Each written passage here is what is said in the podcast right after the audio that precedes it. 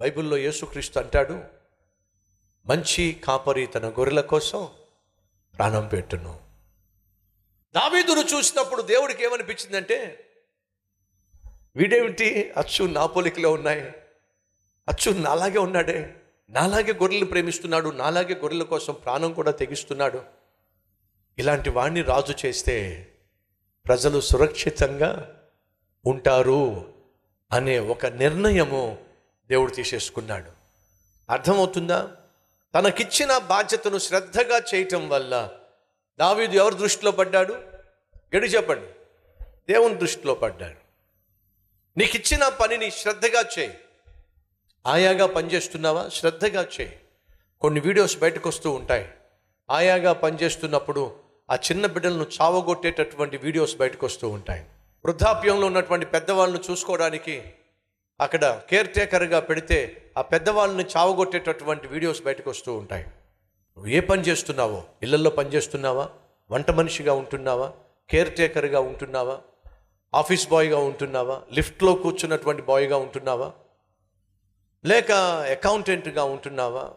ఏం చేస్తున్నావు ఈరోజు నువ్వు? ఏ ఉద్యోగం చేస్తున్నావు? ఆ ఉద్యోగం ఏదైనా కావచ్చు. అది శ్రద్ధగా చేయాల్సిందిగా కోరుతున్నాను.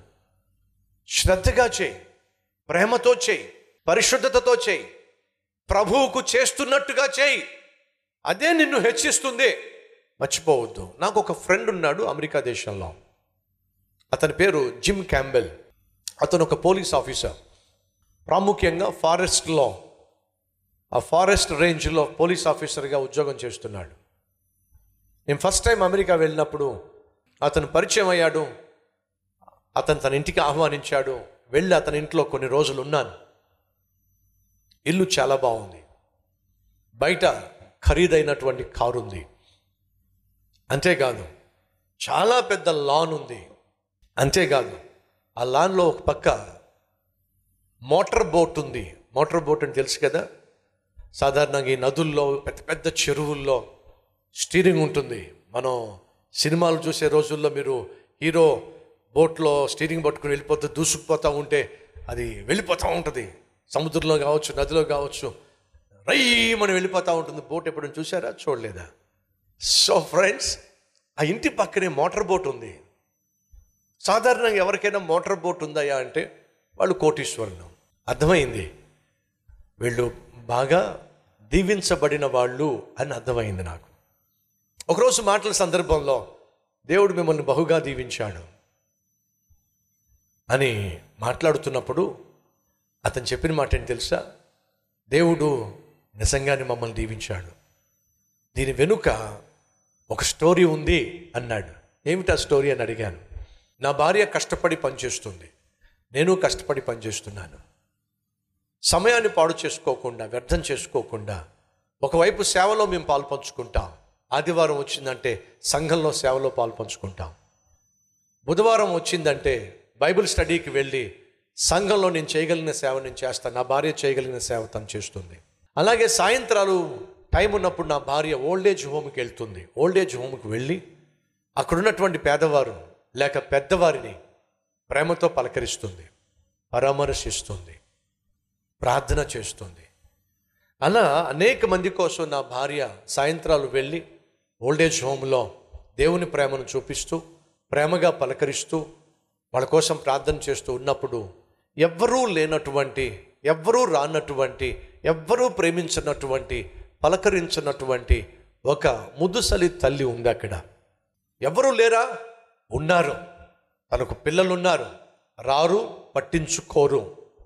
కాబట్టి నా భార్య వెళ్ళి ఆ వృద్ధాప్యంలో ఉన్న తల్లి పక్కన ఎక్కువ సమయం గడిపేది. ఎక్కువ సమయం గడిపి తన పక్కనే కూర్చొని ఆత్మీయ పాఠాలు పాడుతూ పాటలు పాడుతూ దేవుని వాక్యం చదువుతూ తన కోసం ప్రార్థన చేసేది. ఒకరోజు ఆ విధంగా తన కోసం ప్రార్థన చేసి ఇంటికి వచ్చేసిన తర్వాత ఆ రాత్రి ఫోన్ వచ్చింది. నువ్వు ప్రత్యేక శ్రద్ధ వహించి పలకరించి ప్రేమించి పరామర్శించేటటువంటి ఆ పెద్ద ఆవిడ చచ్చిపోయింది. అంటే గబగబా ఓల్డేజ్ హోమ్కి వెళ్ళింది. డాక్టర్స్ ఉన్నారు అలాగే అక్కడ లాయర్ కూడా ఉన్నాడు. అడుగుతున్నాడు లాయర్ అమ్మ మీ పేరు జేనా? అవునండి నా పేరు జేన్. ఈ పెద్దావిడ దగ్గర మీరే కూర్చొని పలకరించేవాళ్ళ ప్రేమగా పలకరించేవాళ్ళ? అవునండి పాపం ఎవరూ లేరు కాబట్టి ఎక్కువ సమయం ఆమెతో గడిపేదాన్ని. సరేనమ్మా మీకు ఈ డాక్యుమెంట్స్ ఇమ్మని చెప్పి ఆ పెద్దవాడి పెద్ద ఆవిడ చనిపోతూ చనిపోతూ ఒక లెటర్ రాసింది. ఏమని రాసింది? మీరు ప్రతిరోజు వచ్చి ప్రేమతో పలకరిస్తారట ప్రేమతో పాటలు పాడతారట ప్రేమతో ప్రార్థన చేస్తారట. కాబట్టి ఆమె మీరు చేసినటువంటి సహాయానికి కృతజ్ఞత కలిగి తన ఆస్తి మొత్తాన్ని మీకే రాసేసింది.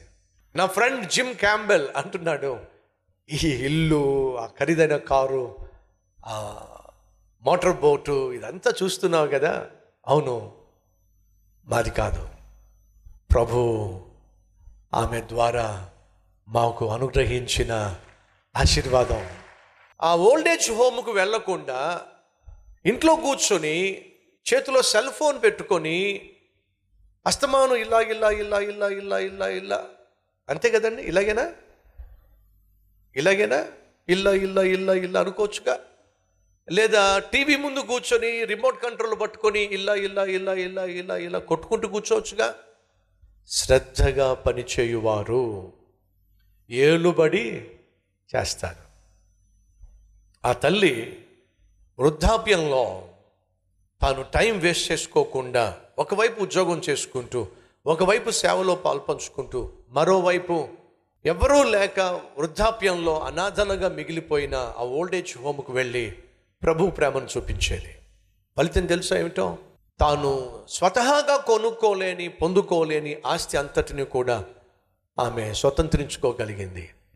క్రీస్తు ప్రేమను క్రియల్లో చూపించాలి అనే మంచి మనసుతో నువ్వు ఏది చేసినా దేవుడు నిన్ను దీవిస్తాడు. మర్చిపోదాం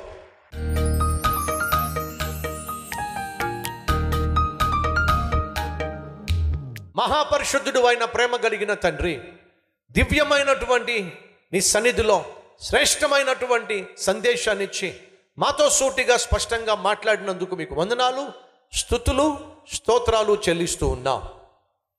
శ్రద్ధ కలిగి పనిచేయువాడు పరిపాలన చేస్తాడు సోమరి వెట్టి పనులు చేస్తాడు అని శక్తివంతమైన సందేశాన్ని మాకు అందించావు.